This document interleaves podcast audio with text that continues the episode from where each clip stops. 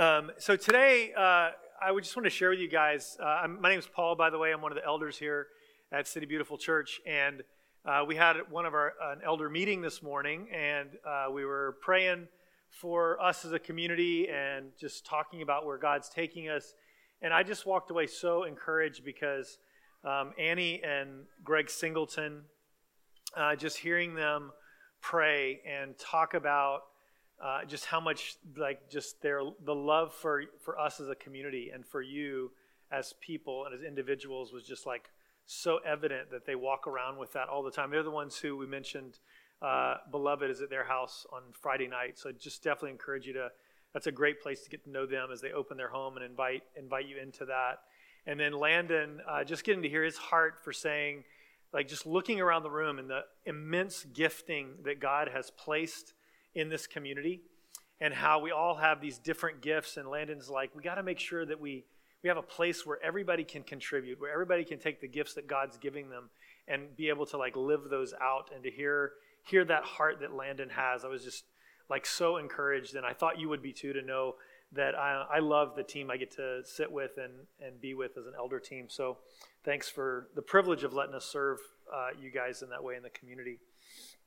Um, We've been in this series um, talking about colony, and so if this is one of your first times here and you didn't notice already, we actually have a colony over here on the on the side. We have a colony of bees, uh, and it's a great visual representation of seeing them work together and do the thing that God created them to do. But I think so often today in our society, our experience of the church can actually feel not like this colony that's working together, but more like a us versus them. And Ryan kind of introduced us to the topic uh, a few weeks ago as he was talking about the idea that it was never meant to be us versus them, but rather God created the church and made us to be for them, to be uh, together, inviting people into relationship with Christ.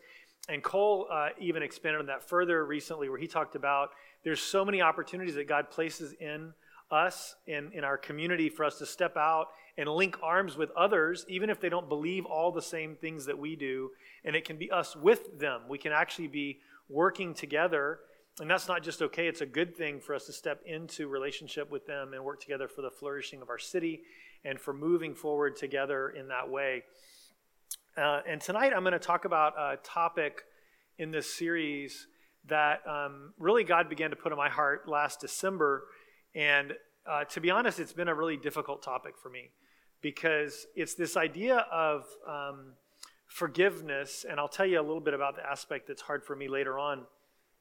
But uh, forgiveness as a concept is this idea that you you let go of something, right? You either ex- you either offer forgiveness or you experience forgiveness, and you maybe you've been offended and you let go of the offense to the other person that offended you, and you even get to the point where you wish that person well. Um, or if you experience forgiveness, it's where your heart can do that. Um, but we're going to talk tonight about a concept of what it means to be moved toward being a forgiving community, a colony of people that's known for forgiveness. And what does that look like? And it's something that we have to cultivate both in our own lives, but also we have to do this together. We have to cultivate this idea together. And so I want to start with this statement. A forgiving community does not expect perfection, but it does ask for and invite bravery. A forgiving community does not expect perfection, but it does ask for and invite bravery. See, what bravery does is when we step out in bravery and we offer something that feels vulnerable or feels risky, what happens when we do that is we actually invite light in. We actually invite the light in to do what it was designed to do, because light promotes growth. And when we're brave and we step out and we we put that thing out there that we were scared to put out there, whether it was something we didn't want somebody to know about us, or whether it was something, a sin we've committed that we're embarrassed about, or some way we've offended someone, we actually do that and we invite the light in. And then light can do what it was supposed to do. But darkness does the opposite. When we're not brave and we hide and we actually keep those things in the darkness, and then what happens is darkness causes death. Like, darkness actually does the opposite of life. It actually creates death inside of us, and it means that we aren't able to experience the light and what the light was meant to do. And so we want to talk tonight about what are things that, that we want to experience inside of us, inside of us personally, and how do we step out in bravery? So part of what I'm going to talk about tonight is we're going to talk about David and how he did that and how he experienced that in, in the Old Testament. King David, actually, he stepped out in bravery. He was able to do that, and so we're going to talk about that and what does that look like. But then we're also going to spend a little bit of time talking about us and what does it look like for us to have characteristics and cultivate an environment that invites bravery. So we're going to talk about what it looks like for us to step out in bravery and to be brave, one aspect of that, and then we're going to talk about what it looks like to cultivate together an environment for bravery. We got a tool that's going to help us do that, and that's the Johari Window. I'm sure most of you have heard messages taught using the Johari Window before, um, or that's probably not true, actually. This was developed by Joseph Luft and Harry Ingram in nineteen fifty-five, and it's a really useful tool, and so each one of you should have your own personal Johari Window. Do you have it? If you don't have it, raise your hand. We'll make sure we get you one. Does everybody have their own personal Johari Window in front of them? If you don't, get your hand up real quick. We'll get one for you. Okay, we got a couple right up here that need the Johari Window. Thank you. Uh, I'm going to orient you to the Johari Window real quick. It's pretty obvious, but we're going to talk about it for just a second. So up here in the upper corner, it says known to self and known to others. And so this is the public arena, right? This is what everybody knows about you, or is actually fairly well known amongst your group of friends at least. And so if you spend any time with me, you would know pretty quickly that I love food. I love talking about food. I love finding great places to eat. I do lots of research before I go travel anywhere because I love food. I want to experience great food. That's pretty public, right? I mean, it's not hard for me to reveal that, and it's not hard for you to know that about me. So that's kind of the idea of the arena. It's out there for people to know. And so uh, if you move over to the right here, you'll see we move into a category of things that are known to others but are actually unknown to us, and those are called blind spots.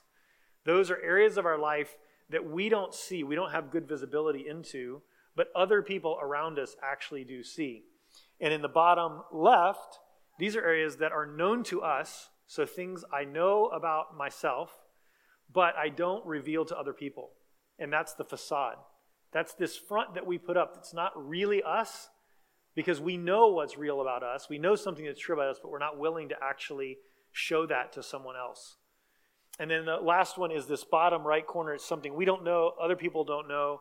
Um, it's just this area that only God sees and knows. And so what we're going to talk about tonight specifically on this is, remember when I talked about the fact that part of it we're going to talk about David, and we're going to talk about basically how we can step out in bravery. That's the process of being willing to let more areas of our life be known to others.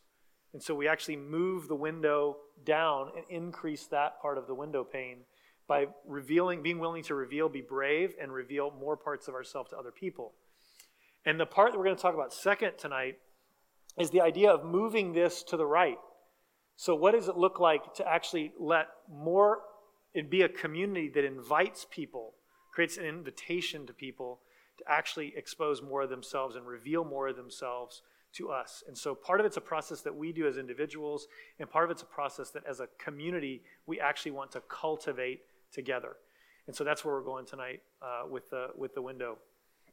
So the first part we're going to look at is, as I mentioned, this first part here where we're going down. In the Old Testament, I just finished reading a book um, called Misreading the Scripture Through Western Eyes. It was a great book. It really talks a lot about the cultural differences between the time when Scripture was written, when the Old Testament, for example, we're going to look at, was written, and what our culture is like today. And one of those really big differences is the idea that in the Old Testament times, and actually this is true in other societies today as well, not just in Old Testament times, they had what's called an honor and shame culture. We actually, in Western society today, we live in what's predominantly a right and wrong culture. And so this honor and shame culture that we're going to look at, an uh, incident with David's life, is really important for us to understand. Uh, because one thing that was true of them in that culture is that because they had an honor and shame culture, they knew what to do with shame. It was actually a part of their culture and part of what they did. With us, we actually spend a lot of time in Western society talking about what's right and what's wrong. And we don't spend a lot of time talking about what to do with shame. Because we just focus on what do I need to do different? What's right? What do I need to do differently to change that? And so what we're going to do tonight is talk a little bit about what do we actually do with shame, because it actually is a part of our lives, and we need to know what to deal with it. So we're going to look at this incident in David's life, um, and it's in Second Samuel, And I'm not going to read the whole passage. I'm just going to walk you through the story and uh, talk about this. So David was uh, king of Israel during this time in Second Samuel chapter eleven. And uh, it starts off by telling us that David was supposed to be at war. He was supposed to be, this was a time when kings go off to war, and David was not at war. Rather, he was up on the rooftop, and so he was. He, his palace would have had been the highest rooftop in the city. And so he's high up on this rooftop, and it says that he looks down and he sees a woman who's bathing, and he finds her very attractive. And so he's in a place where he's not supposed to be. She's possibly in a place that she's not supposed to be. I'm not sure what she was doing bathing on the roof. And so they're both sitting there, and David says to a group of people, I want to find out who this is. And so we're going to pick this up in Second Samuel eleven, verse three. And David says, and David sent and inquired about the woman. And so he probably sent like a little group of people to go, a little uh, little group together. And it says that one came back and said, is this Bathsheba, the daughter of Eliam, the wife of Uriah the Hittite? So I just want to point out something to you here. This is an example that you can see of the honor and shame culture at work. Because David would have sent servants. So he's king, right? And so he could he sent servants to go find this out. So when they come back, they have information that he doesn't have. But it would be shameful for a servant to know something that the king didn't. And so do you see how they approach David? They ask him a question. Oh, David, isn't this Bathsheba? And he goes, well, yes, of course it is. Of course it's Bathsheba. I knew that all along. And so that's kind of some of that honor and shame dynamic at work. And then what goes on to happen is David then sends for uh, Uriah. I mean, David sends for Bathsheba. She comes to his palace. They sleep together, and she actually gets pregnant. And so David uh, finds out that her husband, Uriah, is off at war, fighting actually for David, the king. And so he sends for Uriah. And the reason he sends for Uriah is, again, sort of this honor-shame motivation. And that is that he wants everyone to be able to preserve honor in that situation. And so Uriah comes back, and David is trying to set up a scenario where Uriah will go and sleep with his wife so that if, because she's pregnant, that that'll kind of cover up what happened with David in there, and everything's going to be good. Nobody's ashamed. But let's look at Uriah's response in Second Samuel eleven eleven. Uriah says back to David, the ark and Israel and Judah dwell in booths, and my lord Joab and the servants of my lord are camping in the open field. Shall I then go to my house to eat and drink and to lie with my wife? As you live and as your soul lives, I will not do this thing. There that is, that dang honor and shame thing. He, it would be dishonorable for him while his comrades are out there fighting for him to go and actually enjoy sleeping and be with his wife. And so he says, no, I'm not going to do that. So David kind of tries it again. He actually goes and gets Uriah drunk. Um, that doesn't help. Uriah still won't sleep with his wife. And so he does uh, this thing where he sends Uriah back to the battlefield. Uriah is out there fighting, and he actually has the troops withdraw, which leaves him exposed, and so Uriah is killed. So David's done all of this, and he's the king of Israel. Now, you can't put the lenses on this that we might, I know I'm tempted to, of thinking, oh, this is like this is like President Obama. Like, he's got all these checks and balances. In this. There's no checks and balances in this system. He's the king. That's it. He said it. There's like no one to really confront him and, and talk to him about this, because he can do whatever he wants. He's the king. I mean, that that's what he is.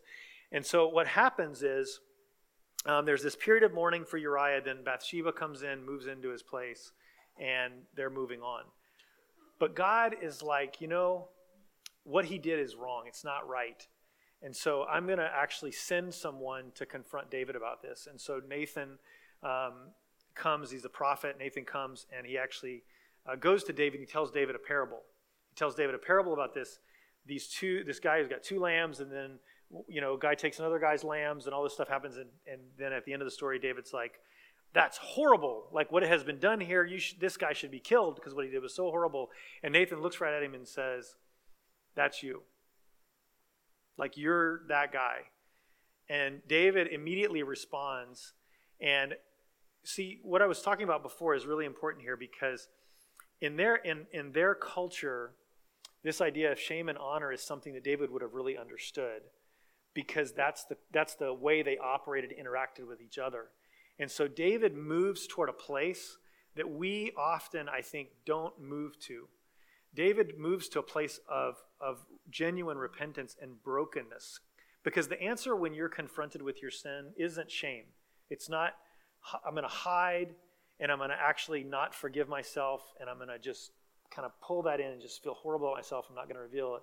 Actually, the place that God asks us to move to is a place of brokenness where we recognize our sin, what we've done wrong. We're willing to admit it, and we're willing to be honest about it because we're going to make mistakes.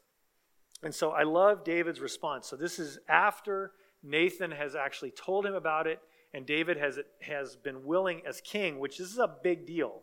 For David as king to admit he did something wrong is huge because he's the king. He doesn't have to do that. And David's response in Psalm fifty-one is great. He said in Psalm fifty-one, verse three, this is how David responds.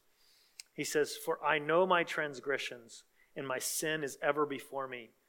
Against you," he's talking to God, "against you, you only have I sinned and done what is evil in your sight, so that you may be justified in your words and blameless in your judgment." So David, David got it. He got that he had sinned and he had messed up, and he just put that out before God. And he said, "God, this is what happened." And uh, if I want to give you two more Psalms. We're not going to go there, but I want to give them to you. Psalm thirty-two is another great example of David knowing how to deal with sin. He actually exposes it and puts it out in the light.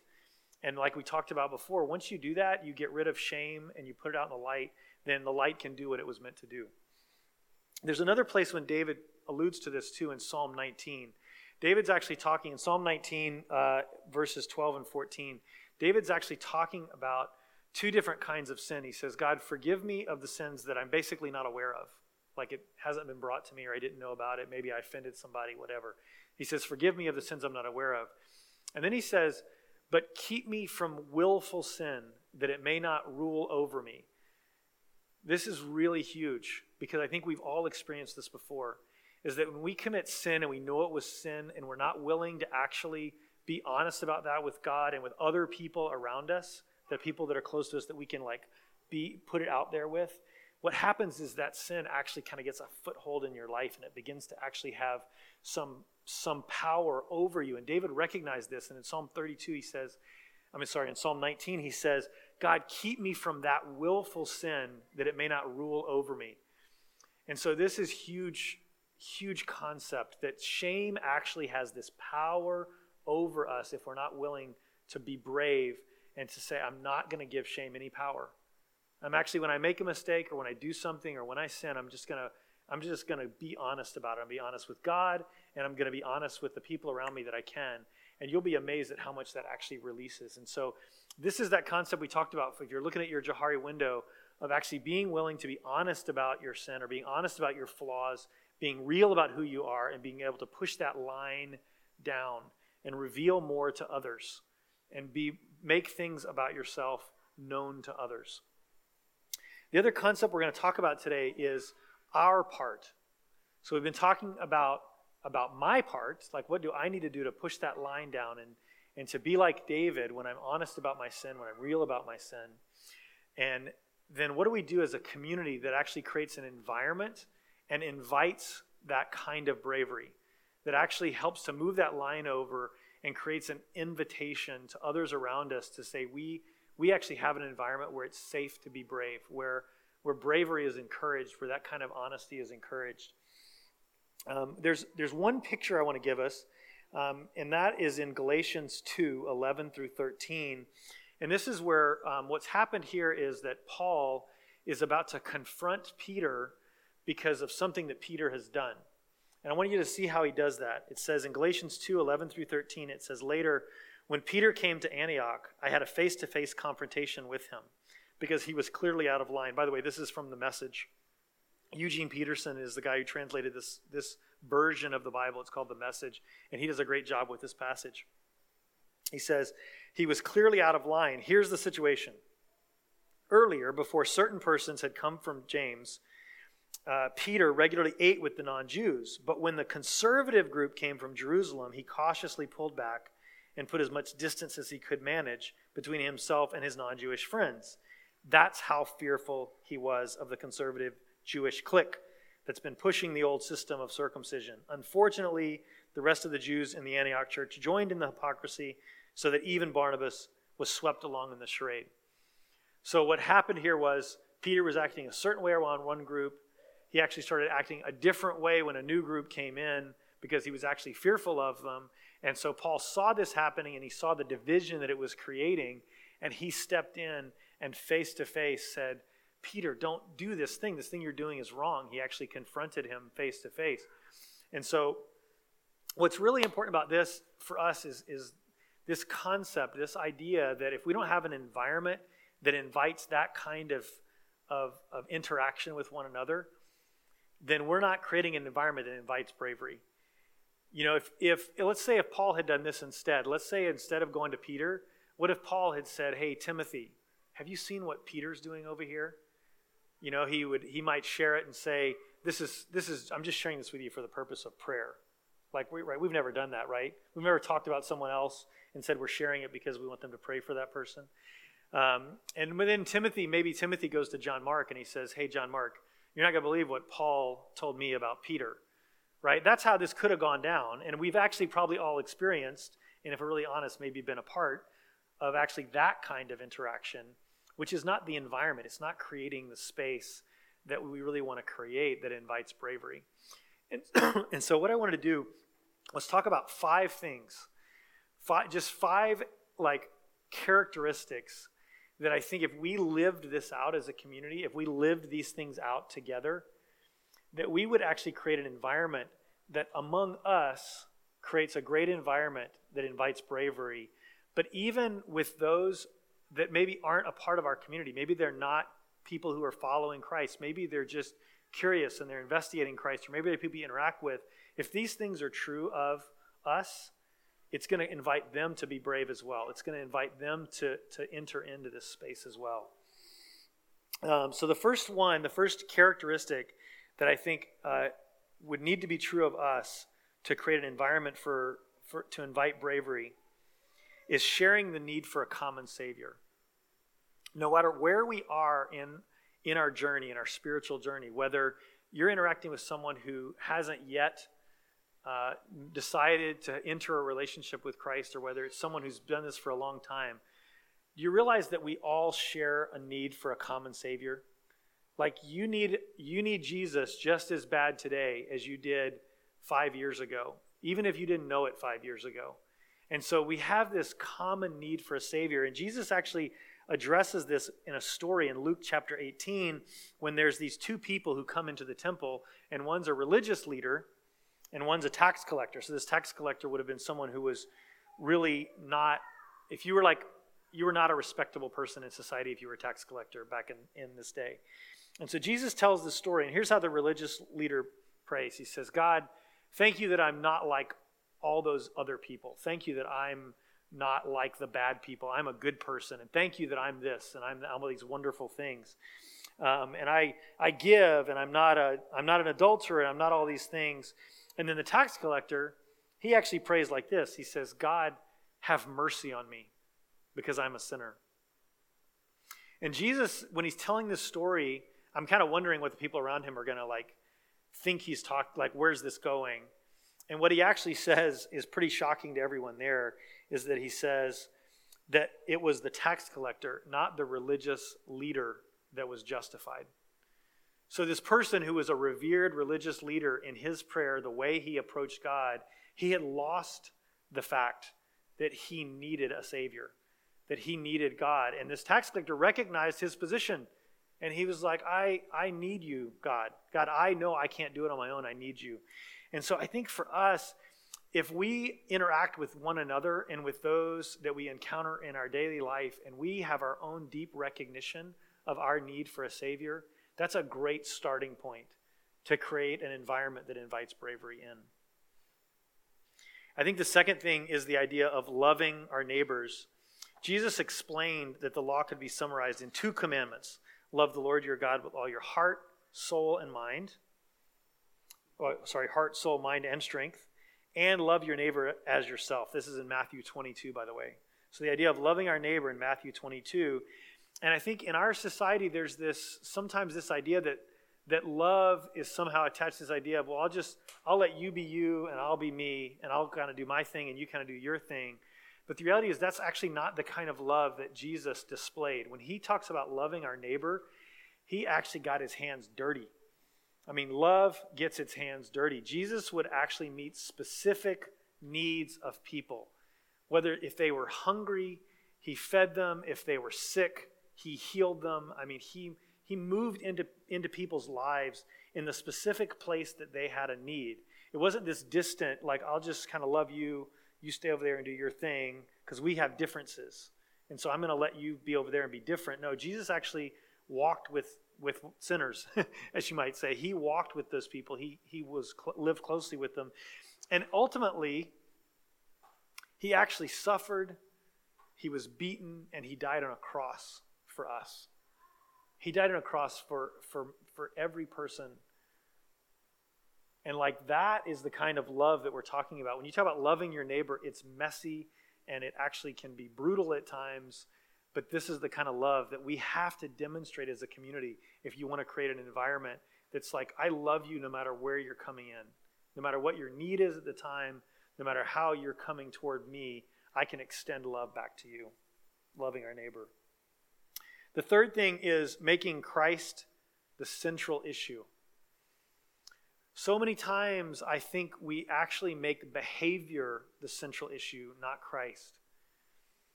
We're, we we can be, the church as a whole can be known for attacking behaviors instead of inviting people to meet Jesus.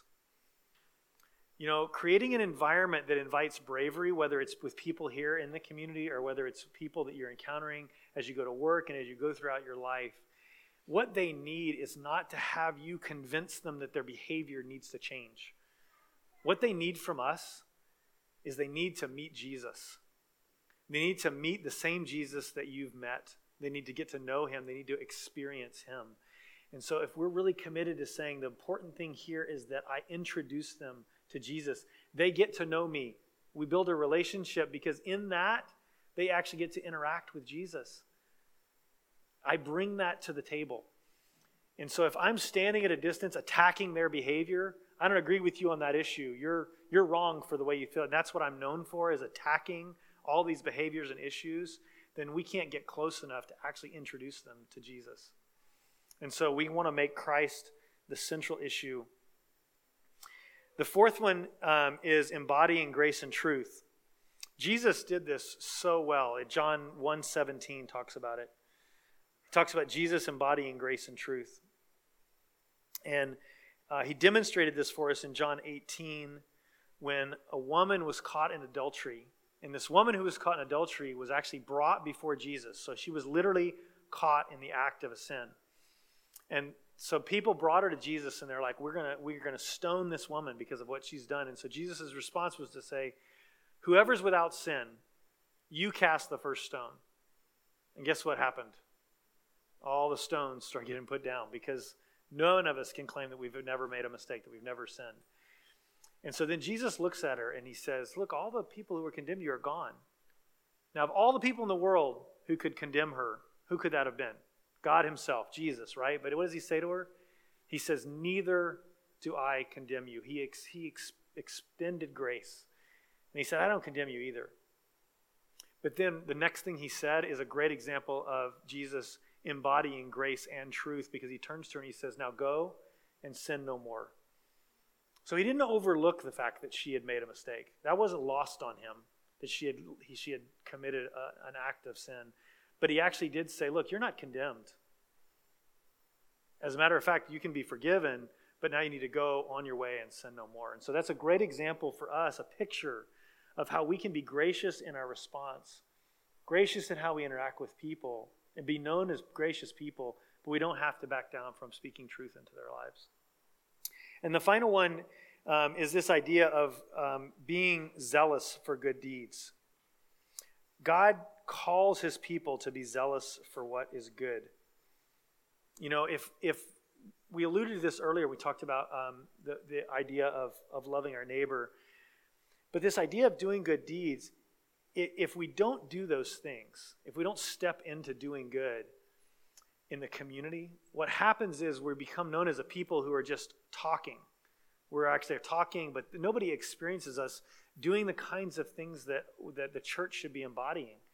And so whether that's, uh, you know, it may be sometimes standing up against uh, someone who's a, who's an oppressor. If if there's a people group that's being oppressed in our community and we need to stand up for their rights and stand up for those people, we should do that. Sometimes it might mean actually uh, partnering with other people in the community that maybe we don't see eye to eye with, but we actually are both working for the flourishing of our city. Because if we wait for this perfectly aligned group of people to go do good together, then we're never going to do good, right? Because you may not agree with me on everything, I may not agree with you, but if you want to create an environment that actually invites within our community, invites bravery, invites people to, to be real about who they are, invites people that are not maybe a part of our community, but you're interacting with on a daily basis, but we have no good things to show as a result of our time together as a church, and that's not creating the kind of environment that invites bravery. It actually creates an environment of like, well, these people say a lot of things, but they don't actually do anything. I don't know if I want to be a part of that. And so we want to be a, a people that invites bravery by people looking at us and saying they experience good deeds as a result of, of us together. So the five things we just talked about, and these are all things, again, that, that we do to help create an environment, right, where we're inviting people into bravery. We're inviting people in the community to step into bravery, or we're inviting people maybe who you're interacting with that aren't a part of our community to also look in and step in because it's an attractive environment. We talked about these five things. We talked about um, sharing a common need for a Savior. We talked about loving our neighbor, being people known for loving our neighbor, making Christ the central issue, embodying grace and truth, and being zealous for good deeds. I want to go back to where we began, because we began with this statement. A forgiving community does not expect perfection, but it does ask for and invite bravery. So if you pull out, if you if you pull out your Johari window, I want to I want to show you that that um, again, is that if if you, you as a person aren't aren't being real, you're you're experiencing shame somewhere in your life. You're not actually stepping into a relationship with people and sharing all of who you are, then you're stuck. That line's not moving for you to invite additional people into your life. And if you're part of, if, if you're here, you're part of the community, and you're not embodying some of these characteristics, then you're not being part of that, of the group of people that's trying to create an environment to invite that, to make that happen. And so what I want to do is just give us like two or three minutes to take your own personal Johari window, and what I want you to do is write down maybe areas of your life that you you feel like, you know what, I haven't been as honest in this area of my life that I could be. I haven't been willing to show my true self to some of those closest to me in this area of my life. And maybe even write down names of people that even this week you could take action on, and you could sit down with them and say, hey, I want to invite you to know another part of me. I want to invite you to get to know another piece of me that I haven't been able to, to to do. So that would be, just invite you to like to be very specific and write those down. And then and then maybe maybe on the part of like these five things we talked about, maybe there's one that you're like, you know what, this is an area that I want to invite the Lord into. I want to invite him into my life in this area to, to help me grow in that.